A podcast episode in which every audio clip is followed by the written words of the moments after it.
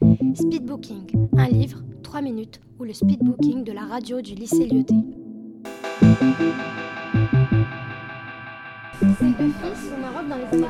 Et son père se retient. Alors que d'habitude, il regarde les films. C'était sur la Seconde Guerre mondiale. Mais euh, ça se passe pendant la, juste après la Seconde Guerre mondiale. Et pendant. Alors moi, il y a vraiment trois points qui m'ont Et euh, adoré par rapport à ce un jour, Bah, tout d'abord, euh, l'écriture. Donc, Drish Rabi, c'est un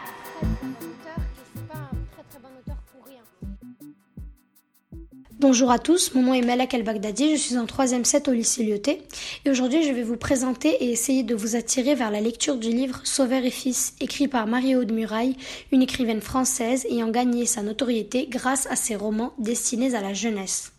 Alors tout d'abord, de quoi parle ce fameux livre?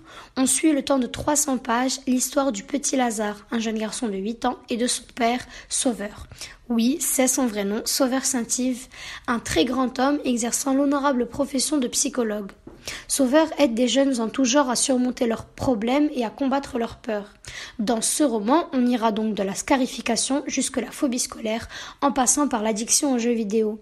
Mais ce que Sauveur ne sait pas, c'est que son fils Lazare a trouvé un moyen d'écouter toutes ses consultations.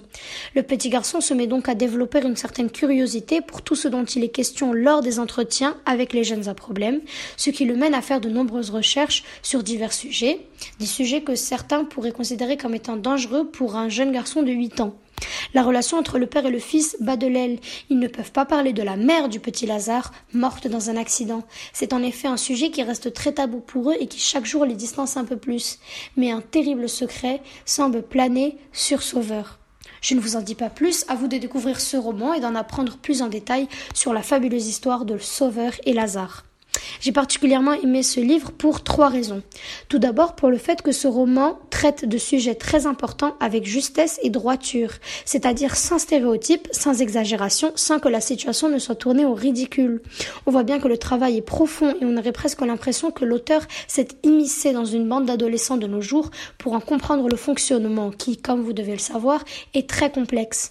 Je m'attendais à ce que l'auteur minimise les soucis de ces, adolescents, parce que j'avoue que c'est une de nos plus grandes peurs. Nous avons tous peur que les adultes ne nous comprennent pas et qu'ils bafouent nos sentiments, qu'ils les considèrent comme étant ridicules et presque, si je ne m'abuse, mignons. Mais non, j'ai été en effet agréablement surprise devant le respect et la considération de l'auteur pour nous, nous, jeunes adolescents.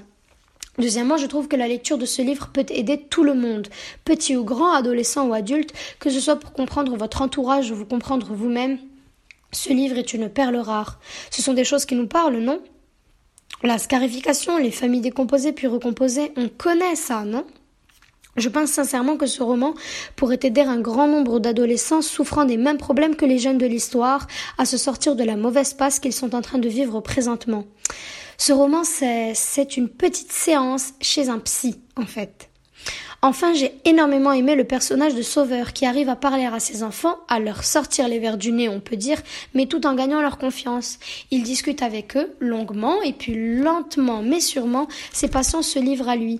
Il ne les brusque pas, ne les force à rien, il les respecte et on voit bien que les entrevues se passent à leur rythme, pas au sien. Un bon exemple serait ce passage où euh, Sauveur s'entretient avec une patiente du nom de Ella.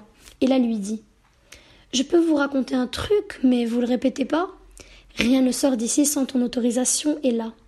Elle ouvrit la bouche et parut elle-même surprise de ne produire aucun son. Le silence s'établit dans le cabinet, quelques secondes qui devinrent une minute. Tu veux l'écrire? lui proposa Sauveur. Donc voilà, on voit parfaitement qu'il respecte son silence, sa gêne et sa réticence. Son but final à lui, c'est qu'elle se livre librement, sans pression.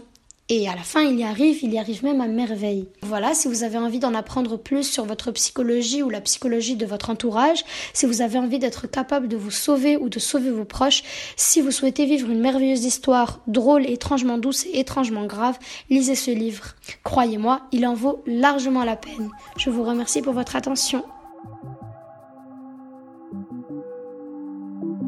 Speedbooking, un livre, 3 minutes, ou le speedbooking de la radio du lycée Lyoté.